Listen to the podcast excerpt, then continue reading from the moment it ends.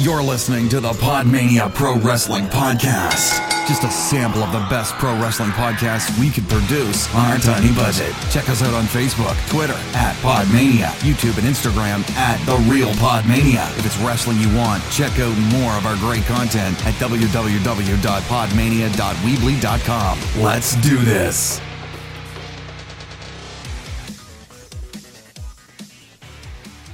Hello, hello, hello, and welcome to another episode of the Podmania podcast. I am your host, Rob Goodwin, and unfortunately, we have no Garth today. He is away on fatherly duties, but I am joined today by Chris. How are you, Chris? Hiya. I mean, I'm actually quite laughing because I'm, he's a, I'm pretty sure he's just down the road from me right now. Yes, he is just on holiday. When I say fatherly duties, I mean he's on holiday. Um, but yeah, we have Chris today. Um, Chris, before we start the podcast... Um, uh-huh. When was the last time, aside from Slammiversary, when was the last time you watched Impact? I didn't actually watch Slammiversary. Um, oh, okay, wow. um, the last one I watched was Bound for Glory twenty seventeen. Okay, okay. So it so wasn't that long ago, but still the landscape's completely changed. The landscape has changed significantly. Um, and that was, what, November? Yes, yeah, it was. Um, you've watched a bit more Ring of Honor, though, haven't you? You're more familiar yeah, with Ring of Honor. Um I was at, I go to the Ring of Honor live show, but the last weekly show I watched from Ring of Honor was, God, it's the one where Bully Ray cut the promo on um, Flip when the feud was just starting to get hotted up. This is like two months ago. It's pre-G one. Yeah, yeah, yeah. I know what you mean. Um, so, so you are more familiar with the storylines going in. Uh, to be honest, it was just interesting for me to have, obviously, yourself on the podcast. Um, because I could have done this myself, um, like I did a couple of weeks ago, but I thought it'd be interesting to get your take on Impact, because obviously Impact are at the moment trying to, for want of a better term, redefine um, their whole landscape and trying to make themselves a standout promotion without basically mirroring the W W E, which is what they've they've tried to do for so long. Um, and as someone who doesn't watch it, you know, and... for someone who's only watched it for about six weeks, like myself, it's interesting watching. I mean, don't get me wrong, there's still some things wrong with it, which we will go into. Um, oh, absolutely. But I think, without a shadow of a doubt, Impact are definitely moving in the right direction. Yeah, they've gone from Rev Pro to not Rev Pro.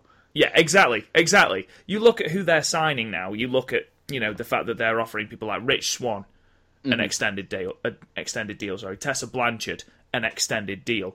You know, Austin Aries. You know, you've got all these big names, and I think they are moving in the right direction, which is promising for the promotion. Definitely, they've done a great thing of not just going for any big name. Like, for example, if we wanted Val Venis, go over Christopher Daniels. Yeah, but, exactly. Um, they're going after like the big names that would do them some good.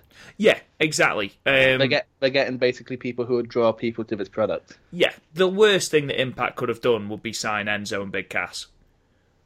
When I, they I, were I'd actually watch an episode with Enzo and Big Cass just to see what happens. I mean, yeah, gone are the day. Gone are the days. Thankfully, long ago, where anyone released from W W E would just turn up in Impact. God knows Literally, how long remember, later. Remember, remember that French tag team from N X T that were on like one takeover and got their head shaved? Yes. As soon as they were released from W W E, they ended up in Impact. Exactly. It, it was an unfortunate trend that happened in yeah. Impact. Um, but thankfully, we are way past that. We'll get on to Impact um, shortly, but we'll start with Ring of Honor. Uh, Ring of Honor episode three sixty-two. From Center Stage in Atlanta.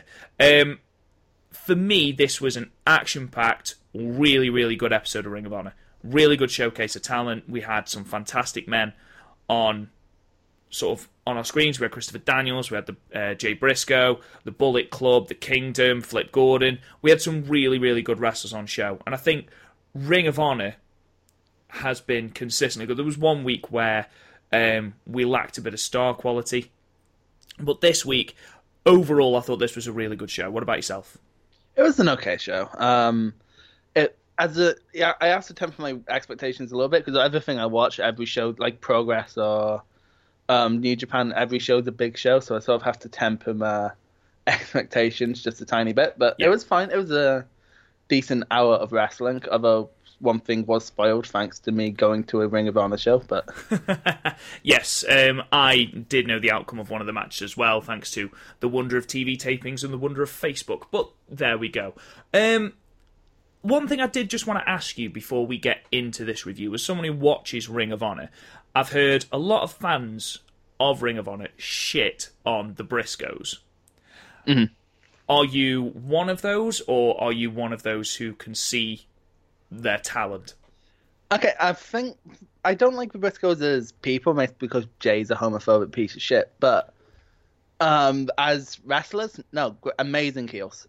Great stuff. Yeah. Like, I I understand the fatigue, because it's basically them versus the Young Bucks for the best part of five years now. Yeah. And also the fact that everyone watching... I think most people watching Ring of Honor just see it as the Bullet Club show. So I really don't think that helps their case. But they're, fa- they're um, fine in ring. They're great pro- heel promos. Like, they've got their characters down to a T. And yeah. but, like, they were faces for the longest time. So this heel turn's the best thing that's ever happened to them. Um, that um, Watch the Tape shirt that Jay has, that's the, one of the best shirts going in wrestling right now. I love it. To be honest, I've always had a little bit of a soft spot for the Briscoes. Um, and you're absolutely right. They're just they're made to be heels, and the fact that they haven't been heels for so long is just it's baffling. It really they is. Been, they haven't been heels. Like even when Cornette was running it back in twenty twelve, they were fucking faces with Confederate flags. They were faces. Yeah, and I suppose you can understand because obviously they, you know, they've been with the company since the very, very beginning, and mm. alongside Jay Lethal, you know, there aren't that many stars who've been there from the very, very start. So obviously, you know, you've got that and the fans wanting to cheer the Briscoes because, you know, they are the old guard. But, you know, everything about their gimmick, everything about the way they perform their promos, you know, the from, you know, the fact that they just hate everything, you know, it it just makes them ready-made heels. It really does. And I think this feud with SoCal Uncensored, which leads into our first match, I think this feud has been, you know, it's been a steady build, it's been decent, and it's led to at least the start of good matches, you know, because unfortunately this one ended in a D Q. But thanks, Mark. Yeah, thank you for that, Mark Briscoe. Um, but this match, we started with Christopher Daniels taking on Jay Briscoe um, as a sort of build on the fact that SoCal Uncensored have been feuding with the Briscoes um, on and off for the last couple of weeks, ever since um, Best in the World. So this match, any match with Christopher Daniels in, is fantastic. Oh, yeah. And this was no exception. We had Blue Thunder Bombs, we had Uranagi Drivers, we had an absolute plethora of drop kicks. You don't um, realise how much Sami Zayn stole from Christopher Daniels until you've actually watched, sit down to watch Christopher Daniels' match. Exactly. Considering, there was an interesting um, graphic at the start when they did the Tale of the Tape, um, that Christopher Daniels... his in-ring debut was in nineteen ninety-three. Now, yeah, he's been around for fucking ages. Just to give you some kind of context to that statement, nineteen ninety-three was the year of WrestleMania nine. No, it wasn't. WrestleMania ten? ninety-three? No, na- no, it wasn't. It was it was um, the Hogan shit show, wasn't it? So it was WrestleMania nine um, when Hulk Hogan... sort of had a random title match at the end of WrestleMania nine too. I love that if that's what got him into wrestling. Yeah. What got you into wrestling? Well, it was The Undertaker versus Giant Gonzalez, actually. Um, Shawn Michaels versus Tatanka. Yeah, exactly. But, uh, you know, to have been wrestling for twenty-five years is baffling. And to be wrestling at the standard that he has been wrestling is just ridiculous. It really is. The last time I pro- was properly what I stopped watching Ring of Honor around the time Cody won the title. Yeah. Um, not anything against Cody, just the product was starting to become a bit stale. But um, he he he was teasing retirement then, and that was about a year and a half ago. Yeah. And it was when Adam Cole was still with the company, and um, he was teasing retirement due to injuries then. And I don't, so I'm surprised he is still going. But one thing I was really interested in the commentary going into this match, they said um, S C U's contracts aren't being renewed. I know that's probably kayfabe, but in, in, both in kayfabe and in shoot, Ring of Honor would be stupid to let these guys go. It's all part of the storyline. Don't yeah. worry. Um, basically, so they're winning the titles, man. Yeah, they're going to win the titles off the Briscoes. Basically, it's leverage so they can't let them go, which yeah. I think is a really inventive way of sort of doing this as opposed to just letting them go in kayfabe. So um, are they face now? SoCal Uncensored, I think they're yeah. tweeners. Um, they yeah, saved the Young Bucks um, from the Briscoes. Uh, I saw that best in the, in the video package. Um, it seemed to, that seemed to be more the we want to attack the champions more than we want to save the Young Bucks. Exactly, which is why they're tweeners as opposed to full-blown yeah. faces. It's a case of they are looking out for themselves. They're not. They are feuding with the Briscoes because the Briscoes have the title, as opposed to because the Briscoes are fa- are heels. Sorry. Mm-hmm. Um, but yeah, this match was shaping up to be an excellent match. But unfortunately, Mark Briscoe entered into the fray, hit Christopher Daniels with the steel chair for a D Q win for Christopher Daniels. The beatdown continued, um, only for Frankie Kazarian and Scorpio Sky, the remaining members of S C U, to come in and even the playing field. And that was where that ended. Unfortunate end to what I feel was going to be a fantastic match. Oh no, it was just as it was starting to get going. Exactly, but I imagine that the Briscoes versus SoCal Uncensored, whenever this happens, hopefully um, at the next pay-per-view, I believe Death by Dishonour, um, you know, I certainly hope that that match lives up to the expectation, because this match could be fantastic. Um yeah. One realization I had during this match, though, is that the Jay Driller is basically just a better Angel's Wing. Yeah. Yes, we did tease both of those. Um, yeah. But unfortunately, neither came off, and the match was ended prematurely. What this did bring about, though, was a preview of what's going to happen in two weeks' time, which I'm extremely uh, excited about. Garth, why couldn't you go on holiday in two weeks?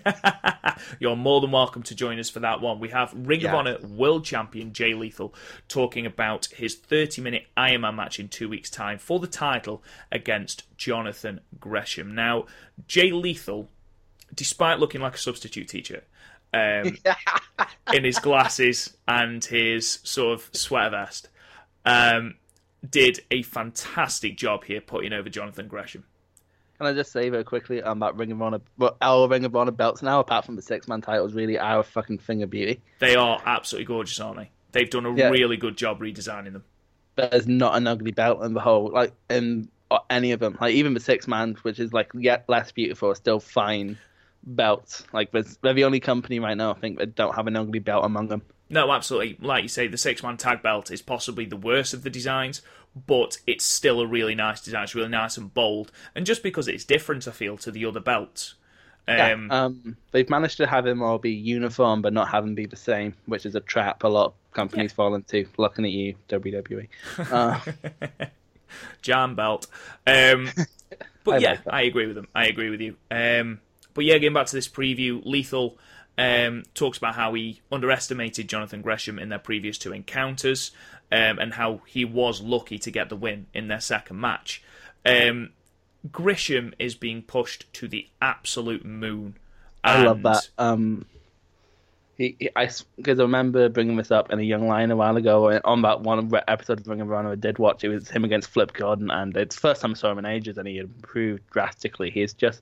It's not even like he has no personality. Like, he really gets the crowd behind him. Yeah. Um, you could see that when I saw him in Edinburgh, when people aren't throwing racial slurs at him. He, well, yeah. Um, he was actually dead charismatic. He's it's pro- it's, he's properly a Daniel Bryan of our times. Yeah, and I think he will be someone we will see next year in the Best of the Super Juniors. Um, I hope so. Because the underdog story that they are very, very slowly building towards with Jonathan Gresham will, if executed correctly, we could be seeing, you know, the birth of a star without a shadow of a doubt. And I think that Jay Lethal should not be, you know, sort of pushed aside in this promo. He does a fantastic job of building Gresham. Oh, Jay, Jay Lethal would put anyone over. Yeah. Just... Like, Jay, he, the only bad word you hear when him is, again, is from, like, Tyler Hendricks. But, um... yeah. He, he's... He'll put he'll feud with anyone who put anyone over. He's not afraid of feuding with someone beneath him on the totem pole. Yeah, exactly. Now, if this was before All In, obviously All In is on Saturday. Not a Ring of Honor show, but very much a strong affiliate. Um, you know, if this match was before All In, there's absolutely no way Jonathan Gresham goes over. It'll be interesting to see if Gresham goes over in two weeks' time. I don't think he will. Doubt it. But what a massive story for him if he does. Um, the fact that he's come from, you know, losing and losing and losing and losing, you know, putting on fantastic matches against the likes of Kushida and people like that, to, you know, eventually the big win is against the champion. That would be fantastic. Yeah, but I think they should do that with the T V title rather than the yeah. um, world title. Although, uh, to put him against the world champion then could be a issue, because the T V title just seems a little bit odd. After, um, well, not odd, just not as good after that. But still, I think it sh- it shouldn't be the world title. I think Lethal should hold this for a while, because there's not really many other people to hold it right now. So no, true. Fair enough. Fair enough. We moved on to our second match, which pitted the last man in the last real man in professional wrestling, Silas Young, uh, pitted him against Flip Gordon. Flip Gordon is bafflingly over with the Ring of Honor crowd. Absolutely yeah. fantastic reception for him when thanks his music hit. Thanks to being the elite, and thanks to his storyline going into All In. Not being booked on All In has been the mm-hmm. best thing that's happened to Flip Gordon. To the point where, thing. exactly, to the point where chants of book Flip uh, were audible over the match. Oh, at Ring of Honor, there was a massive sign. When I went, there was a massive sign saying book Flip when he came out. um, another question for you, obviously, being yeah. our New Japan guy. Um, Flip Gordon uh, took part in this year's Best of the Super Juniors. Mm-hmm. And I was listening to a podcast um, just after the Best of the Super Juniors finished. And they were rating uh, each person um, from A to F, basically, like a school report. Mm-hmm. Uh, Flip got a less than flattering grade. I I I, I can see why. Um, I wasn't too hard on Flip, um, I because I was most I spent most of my time bitching about Tiger Mask, but um, no, the thing with Flip, he's.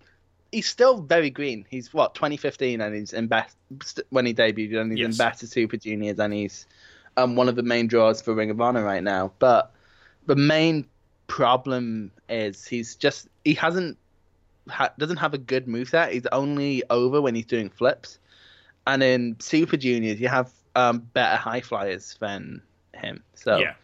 he's like even A C H is out.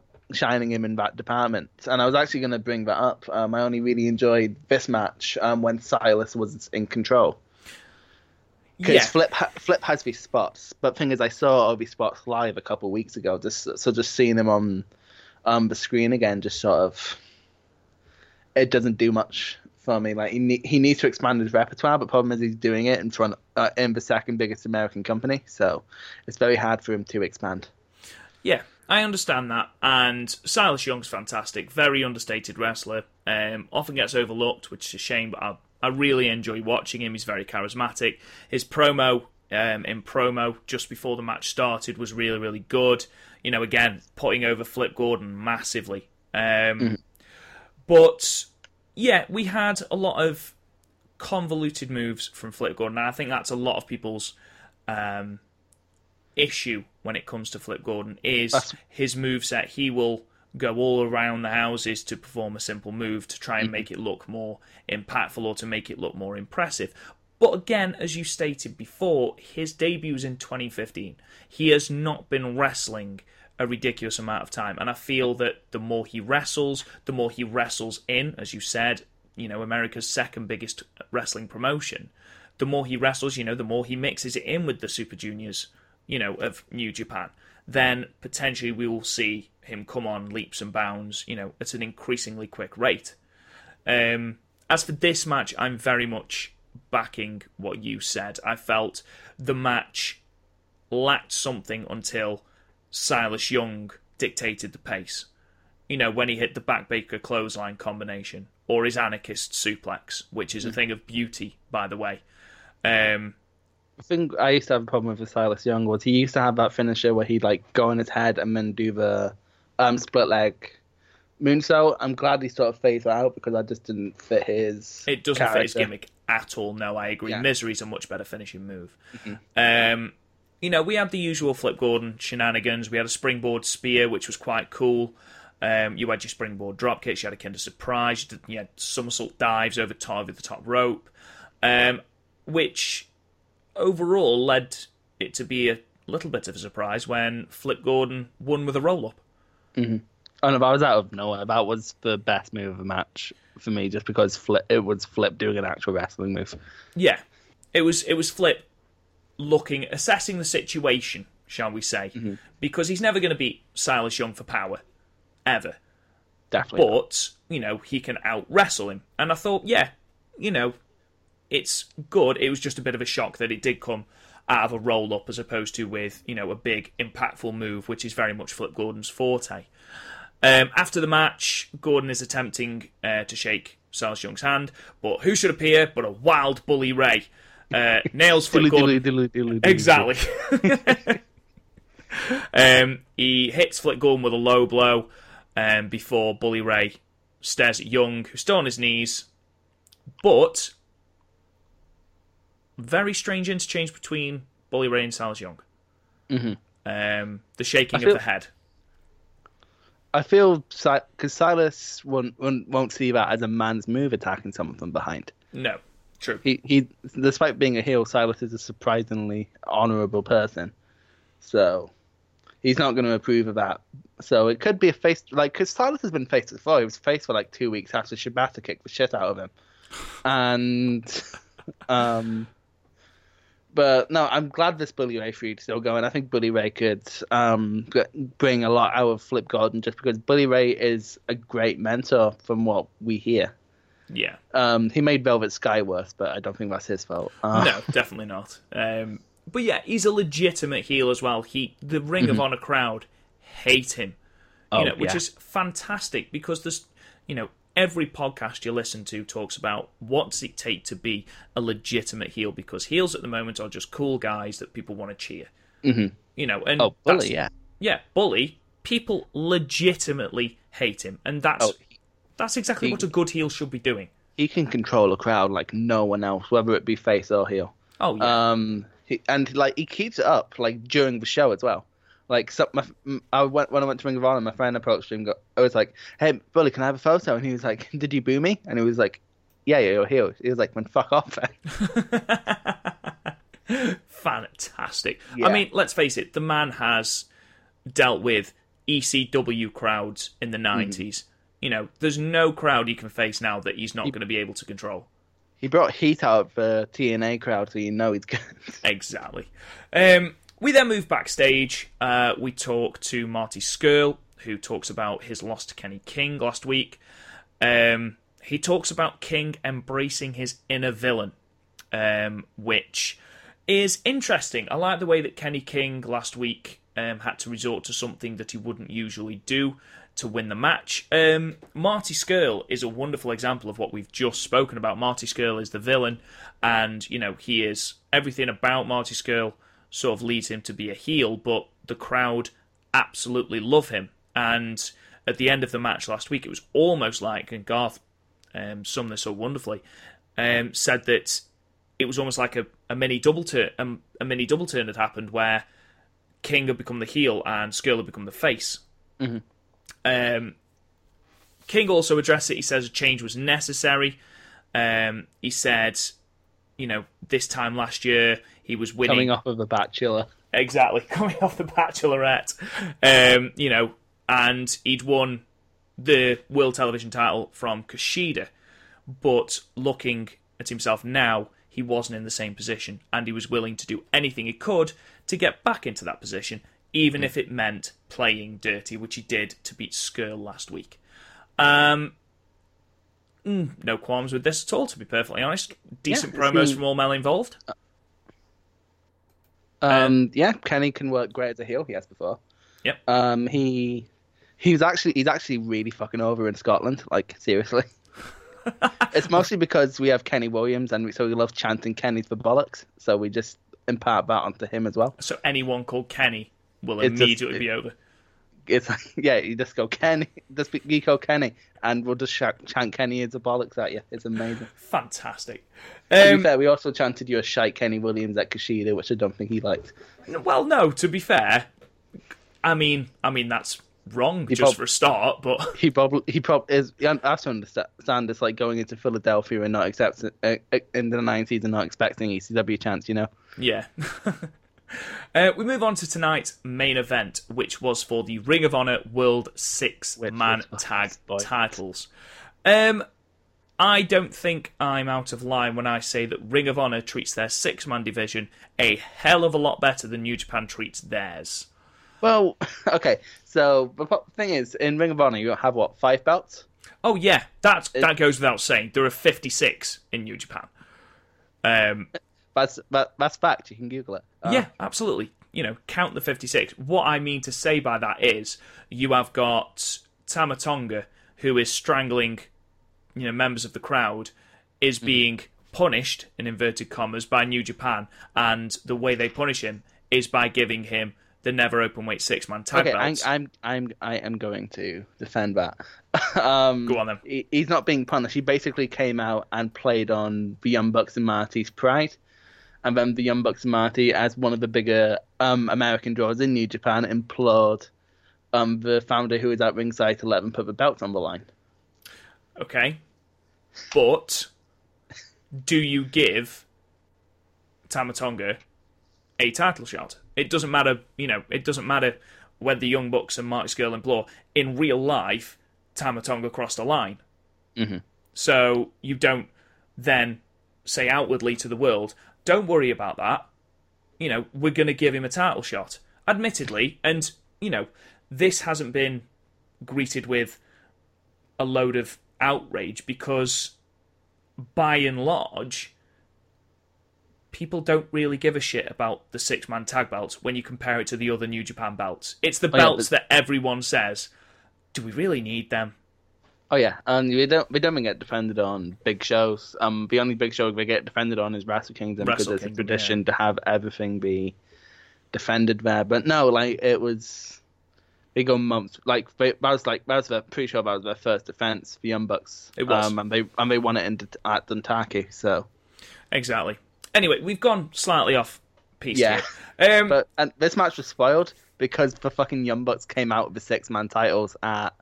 Um, during the U K shows. It's such a simple thing to not do. Did they actually? They actually did. You can look, you can look up the highlights on. Like I had to double check. I was like, I'm pretty sure. Like because the Kingdom came out, I was like, I'm pretty sure I saw the Young Bucks come out with them um, during um, the Edinburgh show. So I went back, looked up some fan footage of. It was of the London show, but they definitely had the six man belts. Oh, it's just simple things, isn't it? Um, yeah, I mean, I'd had this ruined for me by.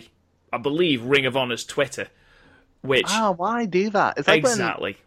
When, I, I hate when anyone like when Progress started doing that. I just unsubscribed because like, what's the point in watching your fucking show? Yeah, um, this was a decent match. Um, obviously, we had the champions. Exactly, the champions uh, Matt Taven, Vinny Marcellia, and T K O'Ryan taking on Cody, who was accompanied to the ring by Brandy and Bernard, the Business Bear. And yeah, the Young Bucks, that. Matt and Nick Jackson. Um, it was very much blocked like standard Young Bucks match, um, with Matt taking a lot of punishment before Nick comes in and basically destroys everyone with his high flying. That's the same hot um, hot tag every time. He does, but I would argue that it never gets boring to watch because... No. It's it's it's, a re- it's really fast and he's charismatic enough to pull off. Oh god, yes. Also, the crowd goes along with your dad. Actually, something I didn't I forgot to mention the last one. I was also plagued this one a tiny bit too. Um, during like a ten count, um, the crowd were going sweet after every fucking count. Yes, yes, they fuck, were, and that was incredibly irritating. Incredibly irritating. It's um, irritating when it's live as well. I don't know why they do it. No, no, it's it's being smarky for smarky's sake. Mm-hmm. And, you know, the too sweet, fine. You know, that is a thing now.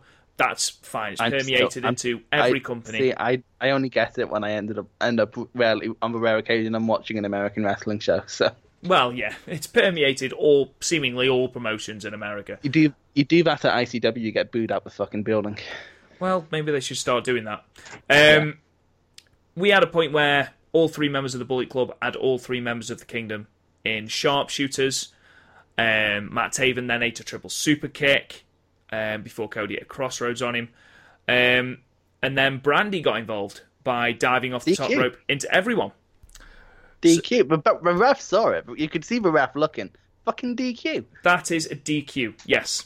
If you look at the start of the match, the only difference was that... Sorry, the end of the first match. The only difference here is that Brandy didn't brandish a chair. Yeah, and there's also not a man. And it's so also not can, a man, yes. So you can interfere if you are a woman or a bear. Yeah, that that's the rules. I believe there are no rules in Ring of Honor about bears. Um, are you going to argue with a bear? He'll kill you. Exactly. Though, to be fair, in two thousand two, when they started Ring of Honor, I doubt that anyone said, well, the chances of a bear intervening are very, very slim, but we best put it in just in case. Yeah. Um, Although, um, I love the balloon um, pops. Oh, but, that um, winds me up. The, dre- the dreadlock thing. It's my first time seeing it, because they, don't, they didn't do it when they came to Edinburgh, so I haven't seen it. I love that. um, Marcellia, yeah, it's the whole... It disturbs your equilibrium. And it's like, no, it doesn't. It really doesn't. Please it's don't try and tell me that. Exactly. Please don't tell me that. But, you know, nevertheless, it's his gimmick. He does well with that gimmick. I think he looks perfect for that gimmick, so I'm not going to complain. Um, the Kingdom then started to get back into the match. Um, they set up for Rockstar Supernova, but um, obviously the Young Bucks broke it up with, of Super course, kick. Super Kick Party. Um, Cody then gets rid of Matt Taven. Um, he was then hit by a double super kick by the Young Bucks before Cody hits Crossroads on Marcellia to win the match and the titles. The um, wrong man getting pinned. Yeah, so... This match was bollocks. Like, it's, it, I just say it's just standard Young Bucks affair, but A, it's complete bollocks. B, it was ruined because Ring of Honor don't seem to know when their shows are aired. And... See, um, the highlight was Nick Aldis and commentary. He was quite funny. He was extremely entertaining. But Nick Aldis, yeah. I would argue, is one of the most charismatic man ever. Just look at oh, him. He oozes yeah, class. A, yeah, it's like, he's like your proper stuck-up English heel. I don't. We don't have very many of them nowadays. It's amazing. Um, after the match, um, we then had a little bit of an interchange where Matt Taven argues that he was the legal man, not Marcellia, and he's right. Mm-hmm. Um, refs don't agree, um, so because the refs don't agree, Matt Taven headbutts him, which yeah. is fantastic. Definitely the way every heel should be. Don't be hard done by, get angry. So mm-hmm. yeah, Taven headbutted a ref. I assume he's going to get some manner of comeuppance for that. But yes, the Young Bucks and Cody walk away with the championships under slightly In- controversial circumstances. This is basically just an all-in promo. Uh, yes, yes, and as I've already said... All In got a lot of airtime in the show, as you know mm-hmm. it will do with it being on Saturday and it being the biggest. That and the Je- they didn't push any of their live shows; they just pushed All In and the Chris Jericho cruise. Yes, which, which they by the way, also the Ring of Honor sponsors, the the fucking most canny sponsors you've ever seen in your life. Oh yes, the adverts are quite alarming. Um, so yeah, overall, Chris, if you were to give Ring of Honor this Ring of Honor show. A yep. rating out of five, what would you give it? Um, three and a half. It was above average wrestling, but there's no no fire. I would agree with you. three point five is a good start. Um, I would say that the wrestling, when the wrestling was taking place, fantastic. I mean, you're not going to have any bad wrestling on Ring of Honor, are you? Um, but I feel that they're, you know, let's... It's an hour. It's fifty-one minutes. Mm-hmm. But their ratio of wrestling to backstage promo is perfect. And I understand that Ring of Honor, and I say this, you know, basically on every podcast, I understand that Ring of Honor does not rely on storylines as much as, say, Impact or W W E. It, it's where basically very the New much... Japan model of people want to compete to be the best, not to be exactly anything. Exactly. The commentary team um, talked about, you know, Jay Briscoe not being bothered about moving up the singles rankings. Well, you mm-hmm. don't get that on Impact. You don't get that on W W E. So I understand that, but what, and you'll see what we mean when we move on to our Impact review in a moment, I feel that they get their ratio of wrestling to promo pretty much spot on. Mm-hmm. But they put their stories across. They're simple stories. Yeah. And like it's an acquired, it can be an acquired taste Ring of Honor if you're used to... Um, T N A or W W E, but it is the like if you want to get into the sort of Japanese way of storytelling in a more accessible way, Ring of Honor is perfect. Yeah, absolutely, and it is in such a digestible, you know, fifty-one minutes mm-hmm. of wrestling. And you know, when you turn on Ring of Honor, you are getting three matches. Mm-hmm. I mean, if last you... week we almost had four. But we had the debut of Jeff Cobb, so, you know, happy days. Oh, Jeff Cobb's there. Sweet. Jeff Cobb inter- interrupted a um, Future of Honor tournament. Uh, the next... Oh, no, what is it? He's the a heel then. Future Prospect or something like that. The Future uh, yeah. of Honor thing is something I love. Yeah. Um, so, yeah. Jeff Cobb came in, destroyed both men. Um, and yeah, so he's now a heel, which is wonderful. Anyway, moving on to Impact, and you'll see what I mean now. We had three fairly decent matches on Ring of Honor. We had a good main mm-hmm. event. Um, we the opener threatened to be very, very good before he obviously was broken up by D Q. And the second match between Silas Young and Flip Gordon was, you know, fairly decent. Mm-hmm. Compare that to an hour and a half's Impact Wrestling. Okay?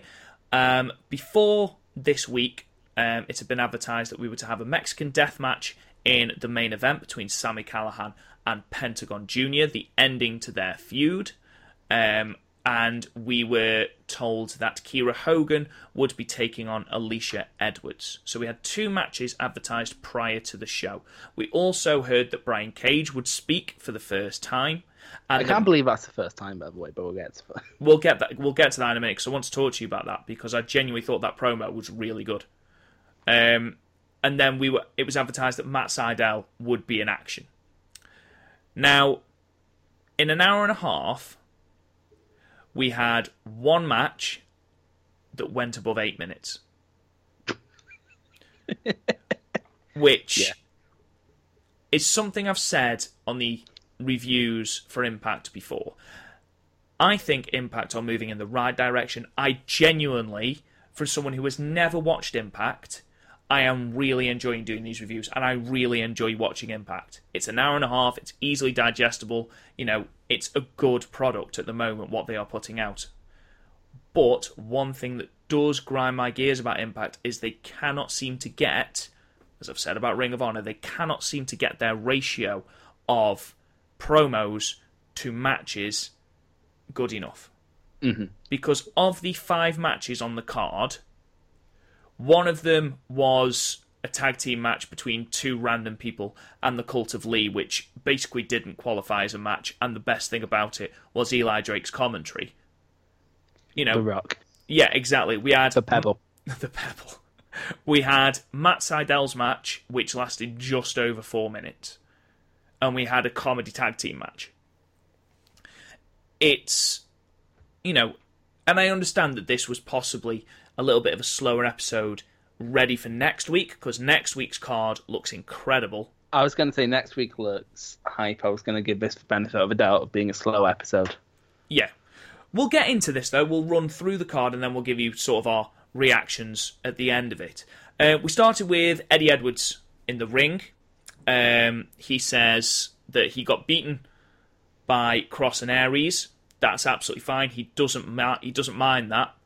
Um, what he does have a problem with is him being hit by uh, being hit by basically dirty tactics by Kross. Um, he says that if he if they don't come to the ring, he's going to go to the back and fight them, which the crowd love. Um, Aries and Kross come out. Uh, they attack Edwards, and just as they begin to put his head in a chair, pick out another chair to hit it with, we hear Moose's theme Moose. tune, Moose, and Moose makes the save, uh, his first appearance on Impact since his defeat in the main event of Slammiversary. Um, they Moose sees them off, which Aries then throws a shoe at them, which is quite entertaining. I mean, who a throws Pete Dunne move? Yeah, who who throws a shoe? Um, and Pete Dunne. yeah, well, yeah, Pete Dunne. And that was the end of that. And this was very much leading up to the fact that we will be having Austin Aries and Killer Kross taking on um, Eddie Edwards and Moose in presumably what will be the main event of Redefined next week. Um, it's an incredibly hot way to open the show. It was very, very good. I really enjoyed this opening segment. I especially and... enjoyed the moment where Killer Kross and Austin Aries had um, Eddie Edwards in a joint submission move. So you've got Killer Kross choking him at the top, whilst Aries has got um, Edwards locked in the figure four before they obviously attempt the chair shot. Mm. Um, yeah, I thought this was really good. I thought it got the story across to me, who hadn't watched Ring of Honor. Oh, not Ring of Impact in quite a while. So yeah, exactly. It was a good opening segment. Eddie Edwards is fantastic. I could watch Eddie Edwards all day because his his um, crazy um, persona just he, he comes across just so lovable. He really does. The, I love the backstage thing right after, where I thought because I thought it was going to be the women's match straight away, because she came up. It's like, Moose, thank you for saving my husband, and it's like. Like, oh, look at this, my wife and my best friend back together again. And she's like, whoa there, buddy. No. We are still not okay. I um, see Don Callis. Yeah, well, yeah. Don Callis did a wonderful job of saying how uh, Eddie Edwards and Alicia still weren't okay. Um, mm. One thing I will say is, though, Alicia's acting here less than less than yeah. decent. On the um, scale of, like, Brie Bella to not... Brie Bella. She was about in Nikki Bella. She was, yes. She was very Eva Marie. Um, Bit hefty. Yeah, exactly. Um, we also had a pre-taped promo from O V E uh, where Sami Callihan continues to blame um, everything that's gone wrong in his life, his defeat to Fénix last week, his defeat at Slammiversary, the fact that he's had his head shaved, the fact that Dave has had his head shaved. He blames all of it on Pentagon. Um, I think he suits the boldness. He does suit the baldness. Now that I'm used to it, you know, it looks good. Um, um, I loved one of O V E acting like Miz Dow doing this. Do you know what, though? Anything that O V E do is really entertaining for me. You know, whether it be the Chris Brothers or whether it be um, Sami Callihan, I just find them relentlessly entertaining. Mm-hmm. And, you know, when you've got a main event scene or a main event storyline with Austin Aries and Eddie Edwards, but you've still got a secondary storyline in Callihan and Pentagon, which is so captivating, and you are getting persistently good matches out of Fénix, the Christs, you know, uh, Sami Callihan and Pentagon. You can't complain about it, and obviously the main event follows that trend. Um, we cut backstage where the Cult of Lee, uh, Tra- Trevor Lee and Kayla Conley are meeting with Eli Drake. Uh, they attempt a high five at Eli Drake, say, oh, look at how good we were with you last week. Um, Eli Drake's like, who are you? I don't... You're there so that I can beat people. You, we're not friends. Some people walk through the doors, and just as Eli Drake says, you've got to prove yourself. So the Cult of Lee just kind of challenge these two random people to a match, which is quite entertaining. So that is a match later on. I've always loved Trevor Lee. Trevor Lee's fantastic. There was, a, there was a match in P W G against Keith Lee, and he was he, he demanded to be introduced as T N A superstar. Um, um, but which in P W G is going to get the most heat in the world. And then he was just like, "Look, you're a Lee, I'm a Lee. Let's work something out." It um, was when he said, um, "It was when he was trying to prove himself." And Caleb Conley was like, "We're good. We're cool. We've got beards." It's just like, you are brilliant. Um, we get hype for the fact that um, Impact is going to Mexico for September's T V tapings you, for the first time here, ever. By the way, I've missed a match. Have I? You've missed. We missed Wentz versus Sydal. Oh God, yeah, we've missed Wentz versus Sydal. Um, I was thinking about it. I was like, maybe you just maybe you just missed it once, but it's after that. I mean, you know, maybe you just skipped over him. One of a few matches on this card. Ah, right, okay. Well, let's go back to that match, though. So the opening bout, uh, after the Eddie Edwards stuff, was Zachary Wentz taking on Matt Sydal. Last Matt week we had Sydal's a... Go on. Went weird. He's talking about his third eye, um, distru- um, opening people's third eye. Leave people's dicks alone. Yes, he is quite literally just fully embracing his stoner gimmick now. Um, we had a promo last week where he meditated on his back-to-back losses Um, to Brian Cage, and sort of you saw his third eye open, which was quite gross. um, but he comes in to basically destroy Zachary Wentz. Wentz got a lot of offen- offense in here, mm-hmm. considering this was supposed to be, from what I thought, a, uh, a Sydal squash match. Mm-hmm. But it was it was enjoyable for, you know, a four minutes five second match. It was relatively enjoyable. There was an awesome spot where um, they, um, Sydal caught a Hurricane Rana into a powerbomb. I thought that was awesome. Yeah, it was a fantastic It was a fantastic spot. You know, we had uh, Wentz hitting a code breaker followed by a running shooting star press. I thought Wentz, considering he was very limited, you know, due to time, I thought he covered himself in glory here. Mm-hmm. Um, but eventually, uh, Matt Sydal wins with a knee strike and twisting neck breaker. And a page turner. Yeah, with, with, with a page turner. Um, but it was a really good match. Really good match. Thoroughly enjoyed it. Um, mm-hmm. So we then cut ahead to where I was originally. And uh, Brian Cage speaks for the first time. Now, when they advertised that Brian Cage was going to speak, I just assumed that this was going to be in the ring. Mm-hmm. But it wasn't. We had a pre-taped segment. What was your opinion?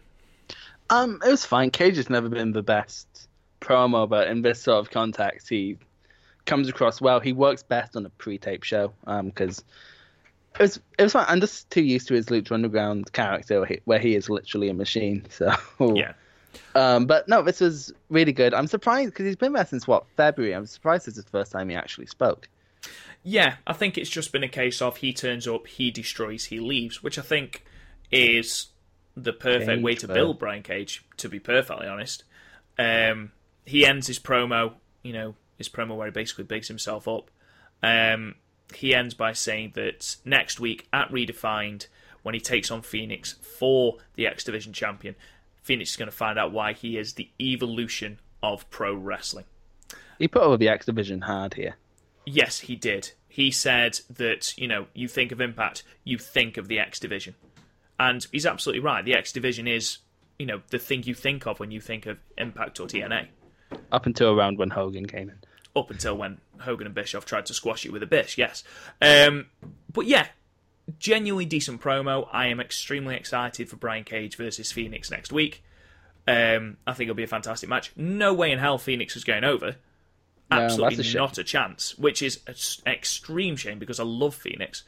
But Brian Cage did really well here. You know, far better than I thought it was going to be. Decent. Mm-hmm. Um, we then get one of my pet peeves about the Impact Wrestling tapings at the moment. We get our G W N moment of the week. Yeah, no, but this wasted time. This is seven minutes long. You could have easily put in some sort of squash match here. Yeah, you could put in another match here. You could have extended the tag match. You could have extended the Zachary Wentz Matt Sydal match.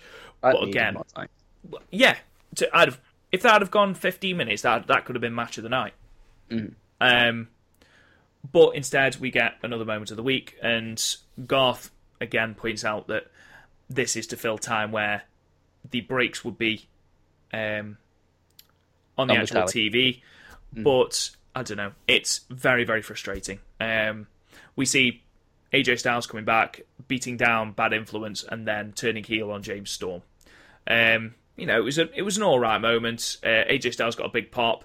Dark A J Styles is so much better than face A J Styles. I like how we're talking about this like it's an actual thing, thing that's happening right now. Yeah, exactly. This was God knows how long ago.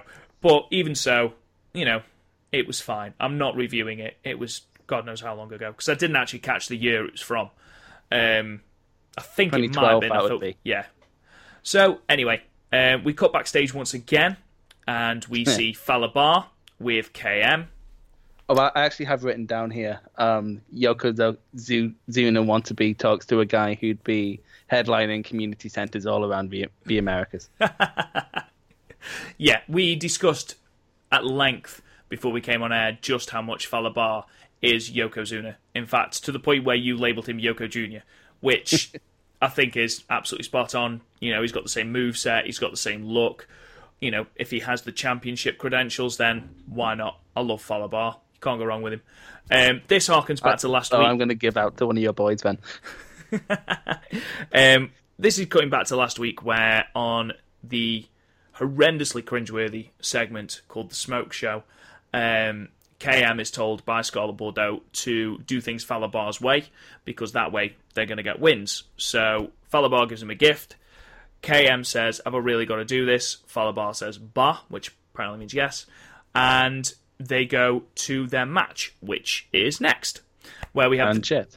yeah, where we have the Desi Hit Squad taking on K M and Falabar. We find out that K M's gift was in fact um, ring attire. That means that Bar and K M have matching ring attire, um, And yeah, it was Shit. a comedy match. It was a comedy it, match. It was, it was an unfunny comedy match. Um, all, the, all the comedy spots were overdone. Oh, fat guy runs up, rolls over small boy. Oh, no. Yeah, it was not a good match. Um, the problem I have with it is that K M and Falabar are a comedy duo at the moment. Mm-hmm. You know, they're not to be taken seriously. However, they win this with a Banzai drop, you know, which obviously... And a, and uh, a Project Champa. And a Project Champa, which actually looked really, really cool. I thought it was the worst looking Project Champa I've ever seen. Really? I didn't think it was that bad. I didn't think it was that bad. Um, but why build the Desi Hit Squad if they're now going to go on a losing streak? Mm-hmm. Um, that's what. That's what they're going to get physically beaten by that old old Indian guy now. Yeah. Well, the problem I have is that at the moment the tag team belts are very much tied up in the feud between the O Gs and L A X. Mm-hmm. You look at the tag team division on Impact, you've got K M and Falabar, you've got the Desi Hit Squad, and that, Lucha and the Lucha Brothers. But let's face it, they're not going to the tag division. Yeah. Because that's way beneath them. At a push, you can argue the Christ Brothers. Mm-hmm. They've that's held it already, it. though, haven't they? They've held it already, yeah. Mm. That's it. You haven't got the depth in a tag team division to start half building a team up to then put them on a losing streak. Mm-hmm. And to K M and Falabar, whose story is they're a dysfunctional team, they could almost afford to take another loss. Mm. Build the Desi Hit Squad even further. Don't job them out, because effectively this was a job. Yeah. Because even though it was um, it was five minutes, twenty-five seconds, this match, Desi Hit Squad got very, very limited offense in. Mm-hmm. Very limited.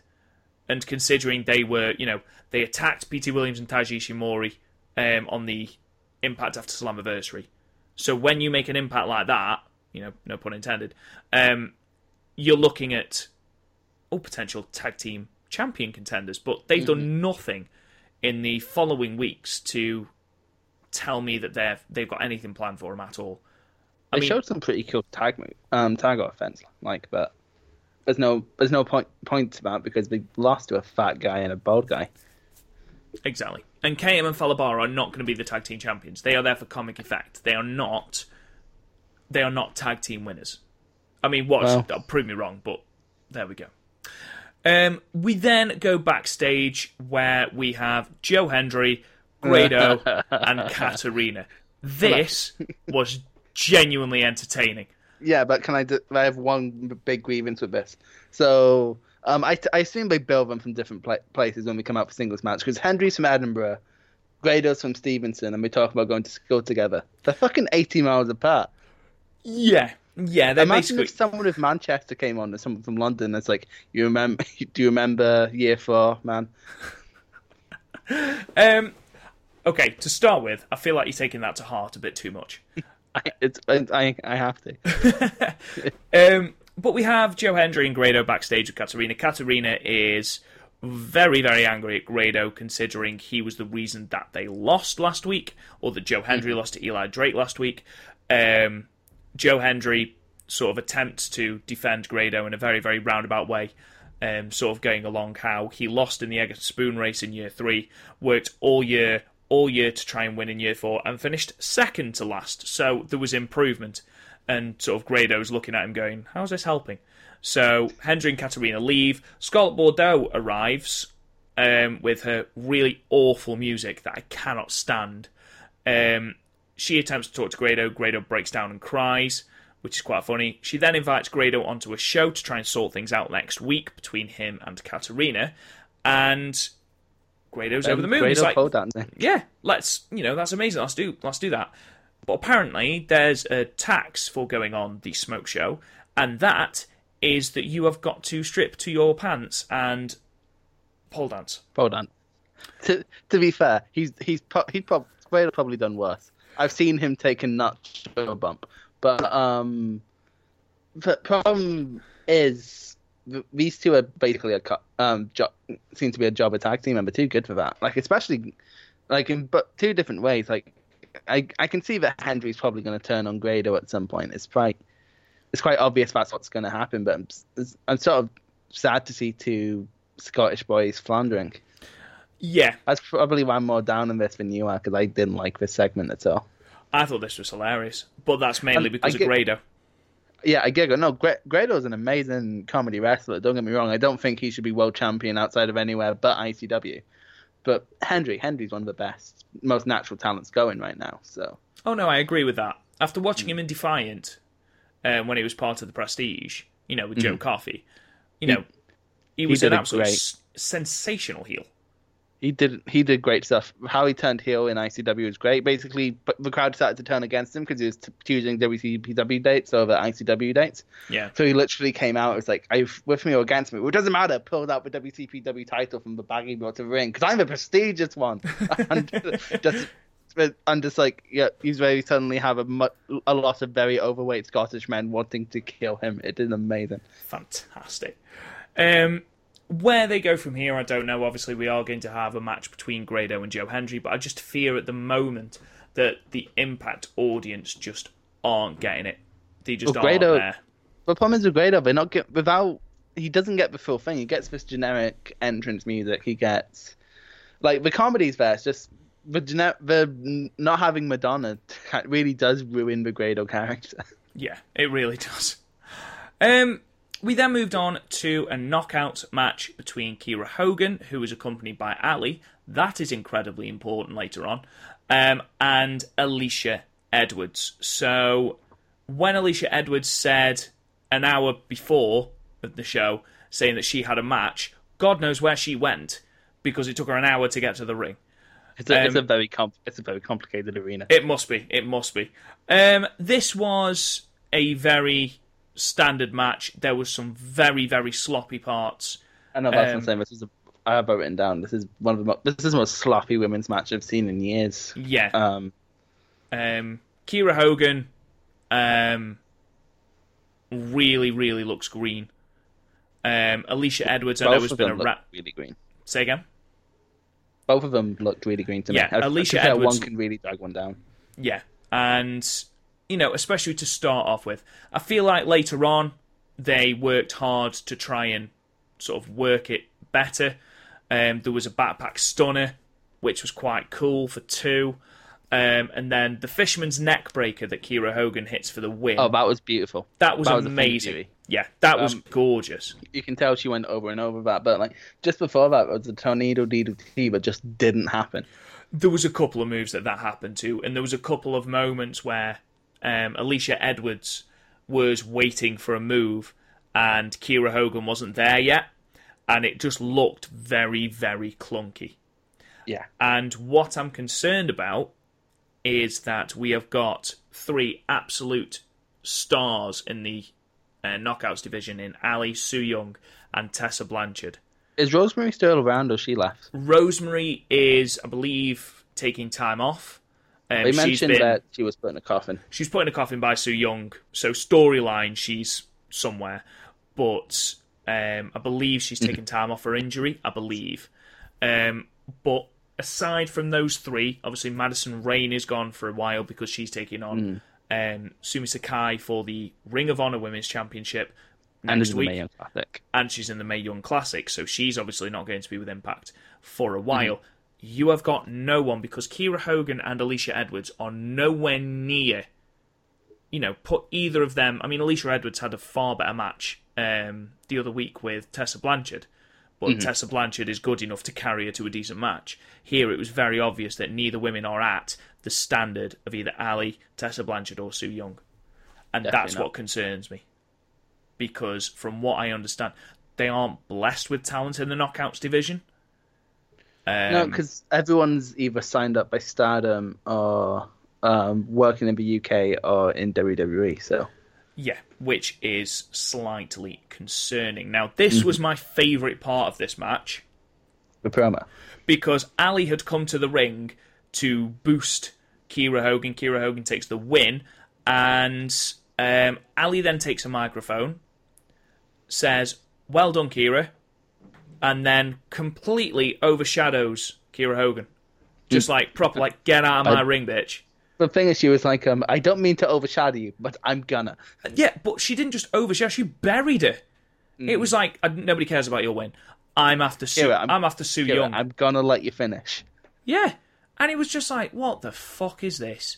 Yeah. Um, but it builds to something fantastic. She says that mm. she came into um this match with one thing in mind, and that was to defeat Sue Young after what she did to um. Madison Rayne, Rosemary. What she did to Rosemary. Um, she proposed a triple threat match for next week at Redefined. Um, I've always thought that Ali's promos are extremely wooden, and mm-hmm. she tries to put emotion in. You know, she did the pause after Madison Rayne. It just feels very forced. I Proper find doing headlights shit here. Yeah, I feel that Ali struggles a lot with the promos that she does. I feel she struggles to impart any sort of emotion on them. She is literally reading a script. That's what she's doing. Mm-hmm. Um, but her wrestling's decent, so I'll let her off. Um, but next week, that should be a fantastic match. I unfortunately oh, yeah. already know the winner, which is ruined again by Impact's Twitter. Oh, don't, don't ruin it for I'm me. Not I don't follow Impact's Twitter.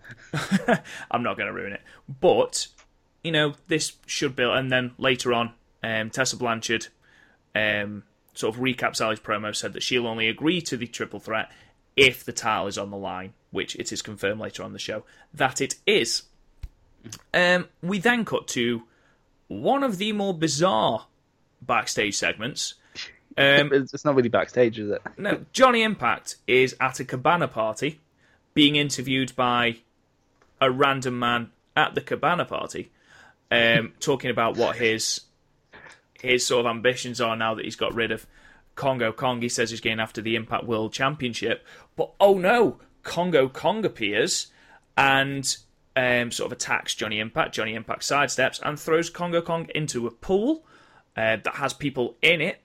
And that is the end of the segment. Now, and then they show, show it in, in full once again as soon as they come back from break. Yes, they do. Um, but this what... is weird... This is completely weird. Why? How, one, how did someone like Kongo Kong get into a party unnoticed? Yeah, that is true. Because like, he's in his wrestling gear. Yes, not only that, you can see like the entrance is on the other side of the um, pool from where they're standing. So he literally had to go through there, walk around, and attack him. um, yeah, it was strange. This was, and it just it didn't advance anything for me. I don't know. What's, I don't know what's more weird, right? Either him. Um, Johnny Mundo feuding with this island savage in a pool, or him fe- feuding with literal snakes and dragons in Lucha Underground. Um, I would argue Lucha Underground, without a shadow of a doubt. Um, Just because it's Lucha Underground. Yeah, well, the sooner we have Johnny Impact versus Austin Aries, the better. Yeah. Um, we then have another interview backstage where Alicia is interviewing Rich Swann about signing with Impact. Nothing really to say here. He wants the Impact X Division Championship, which we all mm-hmm. knew anyway. Um, he's facing Pete Williams at Redefined, which... He's proper crazy eyes. Yeah, he has got crazy eyes, got crazy smile as well. He is ever so slightly terrifying, but a fantastic wrestler, and mm-hmm. there is a chance that him versus Pete Williams could be match of the night. Because oh, yeah. genuinely, Rich Swann, if he was allowed in W W E to perform at the level he's capable of performing, he would have been absolutely amazing. Mm-hmm. Um, you forget he was the Cruiserweight champion. You do, you do, and it's because he's the Cruiserweight champion before Neville, before Neville yeah. took it off him. Um, and then Neville was just an absolute superstar. And then everything went to shit. Um, then we had an Austin Aries promo, which proves that you don't need to be overly scripted to be brilliant. He literally mm-hmm. cut the shortest promo in the world. He just ragged on Alicia for a bit, saying, I hope they don't pay you for this because you're rubbish at it, which was amazing, and then challenges oh. Moose and Edwards to a match next week at Redefined between him, Killer Kross, and the pair, which, again, mm. should be decent. It'll probably be the main event, and I'm sort of looking forward to it.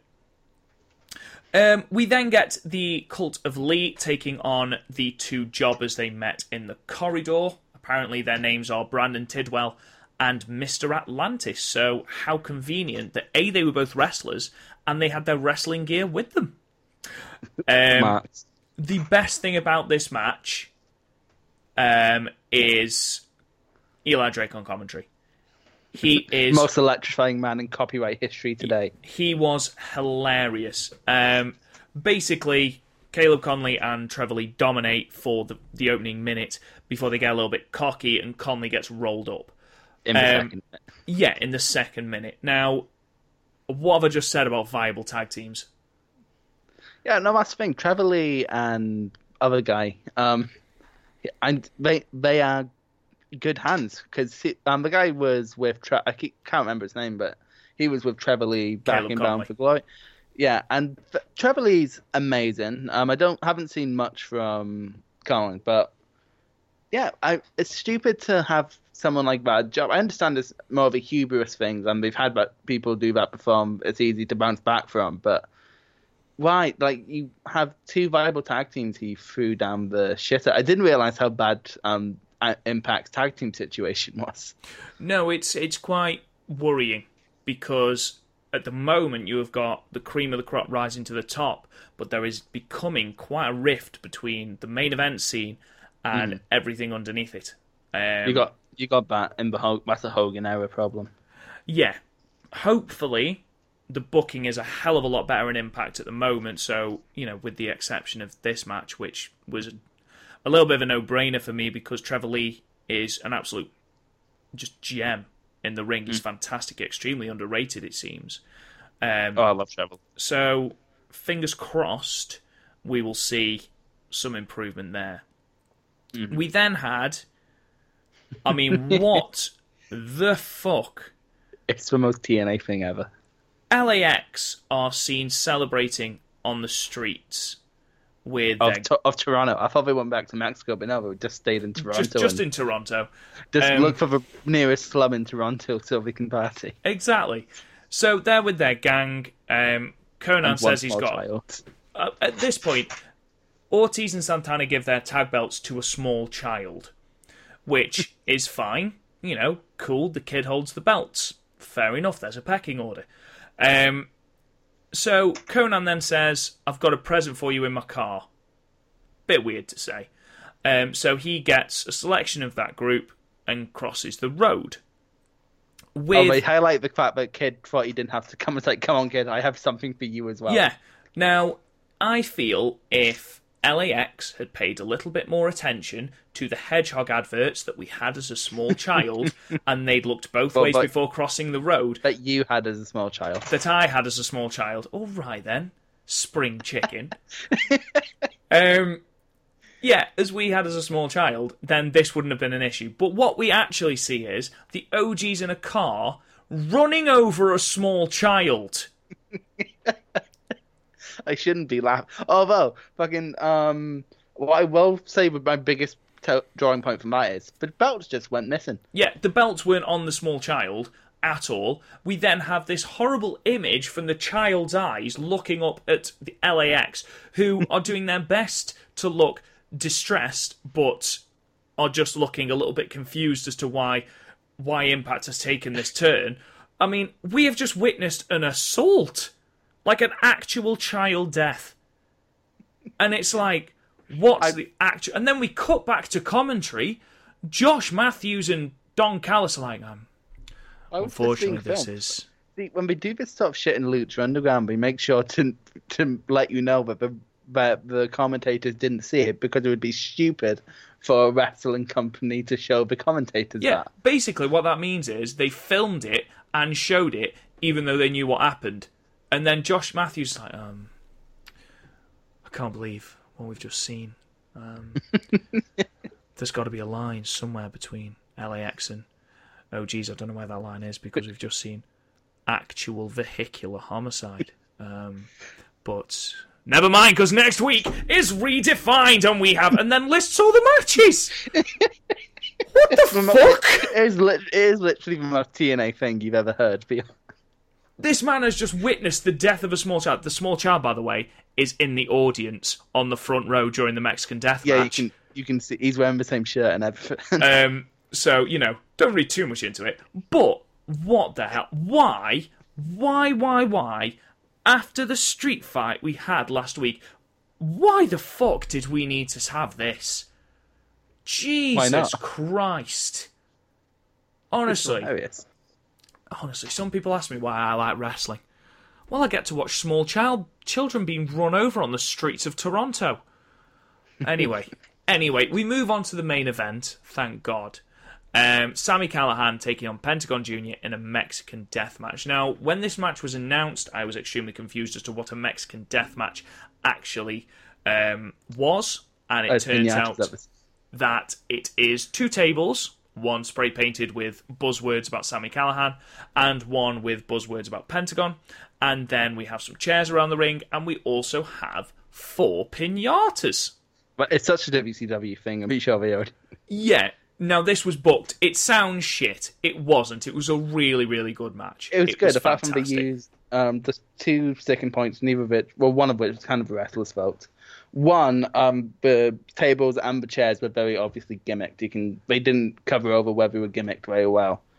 And also, they're using the piñatas as, like, the empty piñatas as weapons. What the fuck is that going to do? Yeah, uh, I unless noticed you use it that. to make a paper cut, Jimmy Havoc style. Why would what's the even the point? I mean, the first pinata's broken open fairly early on, with Pentagon breaking it open and gets a staple gun. Now uh-huh. he does hit Sami Callihan with it to start off with, and you think that's not going to hurt too much. Uh, we've then got the staple gun spot where they don't even tease it. Pentagon goes straight in, staples um, Sami Callahan's arms, staples him in the cock, which is quite funny. Um, then staples Sami Callahan's hat to his head, and then rips it off again. You know, decent amount of blood for this amount. I don't want to see, you know, mm-hmm. Sami Callihan basically pit. I don't want to see Eddie Guerrero styles of blood. You mm-hmm. know, it's decent with what they've got to work with. Um, they open another pinata, it's clippers. Um, at one point, their table is set up on the outside, and Sami Callihan makes as though he is going to suplex Pentagon over the top rope and onto the table on the outside. That doesn't happen. Pentagon blocks it, um, knocks Sami Callihan off, and then goes over the top, tope suicida, over the top, and takes all of the brunt himself. Mm-hmm. He somersaults through the table. Sami Callihan go- does not go through the table. He takes none of no, the table that. shot at all. Which, you know, is like, okay, that's ridiculous, fair enough. Um...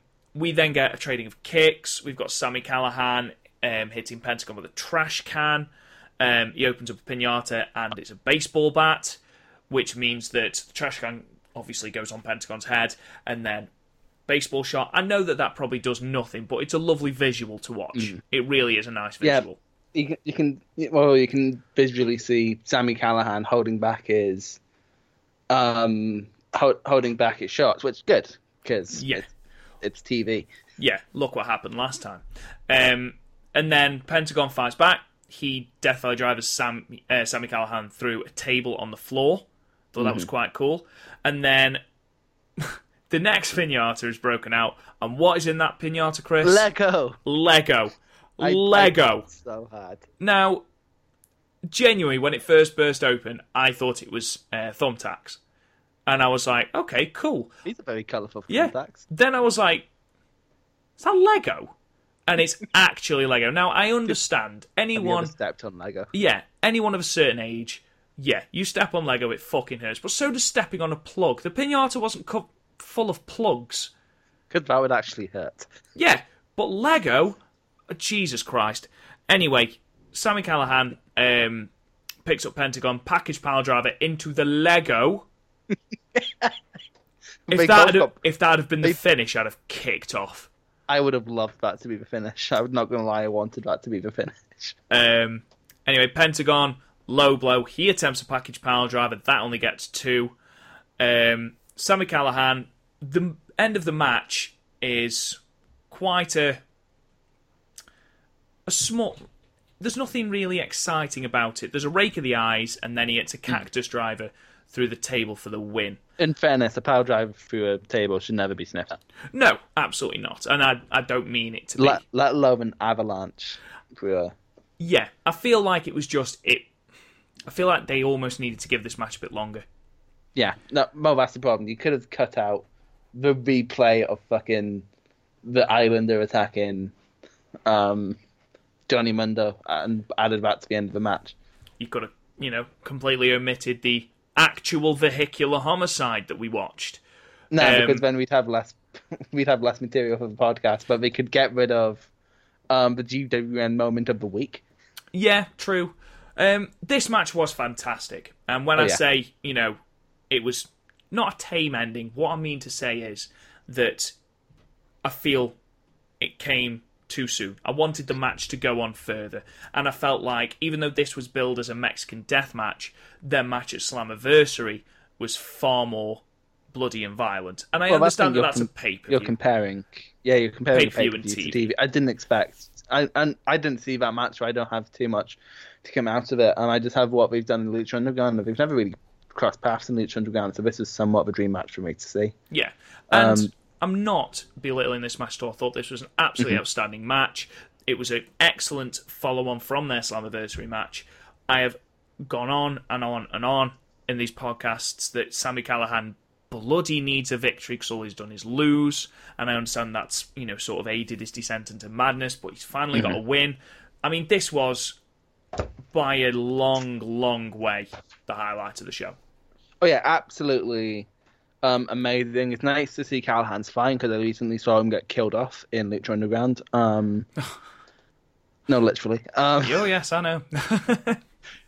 um, but no, it was really good. Um, I I'm, I might have to go back and watch all of Slammiversary now because you keep referencing it. And um, no, it was, yeah, proper good T V main event. It's the best you can ask for for a T V main event.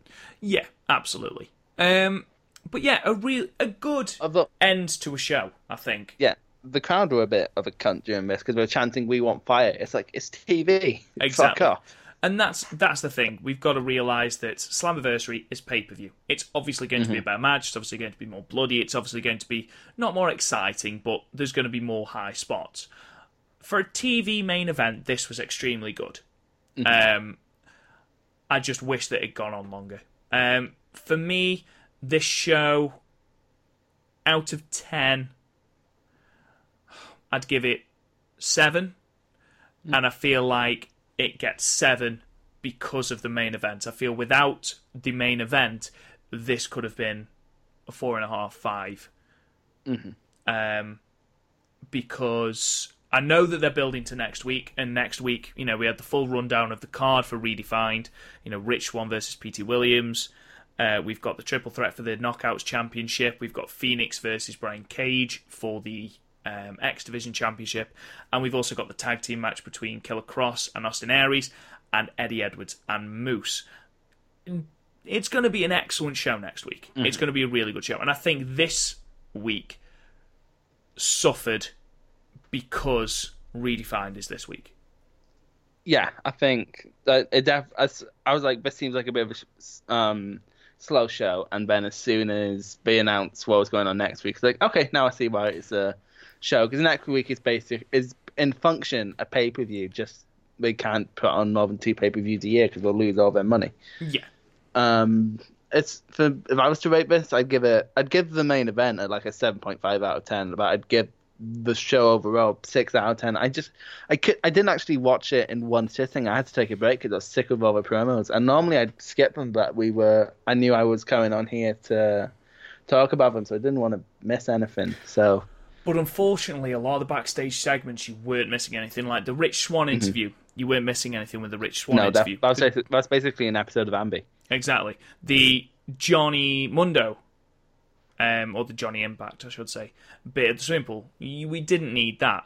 We didn't need the Pentagon in, um, build-up. We didn't need the Sami Callihan build-up in the same mm. way. We definitely didn't need the Global Wrestling Network moment of the week. Well, well I will say, some of these, um, they did help me get invested more in the story. Like, as, some, as a first-time viewer, but I imagine as a frequent viewer, you'd get really fucking annoyed very quickly. Yeah. Um, but overall...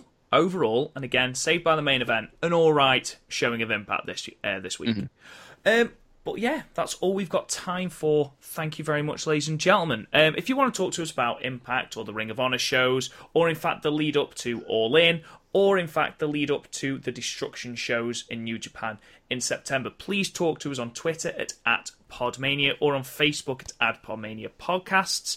Um, you can download or listen to more of the episodes of the podcast on iTunes and on Castbox. The links are in the description. In the meantime, if you want to talk to me, I'm on Twitter at, at RealRobGoodwin. Where can they find you, Chris? At Oman ninety-seven, I think. Okay. We'll check that later. But in the yeah. meantime, thank you so much for listening, ladies and gentlemen, and we'll talk to you guys again soon.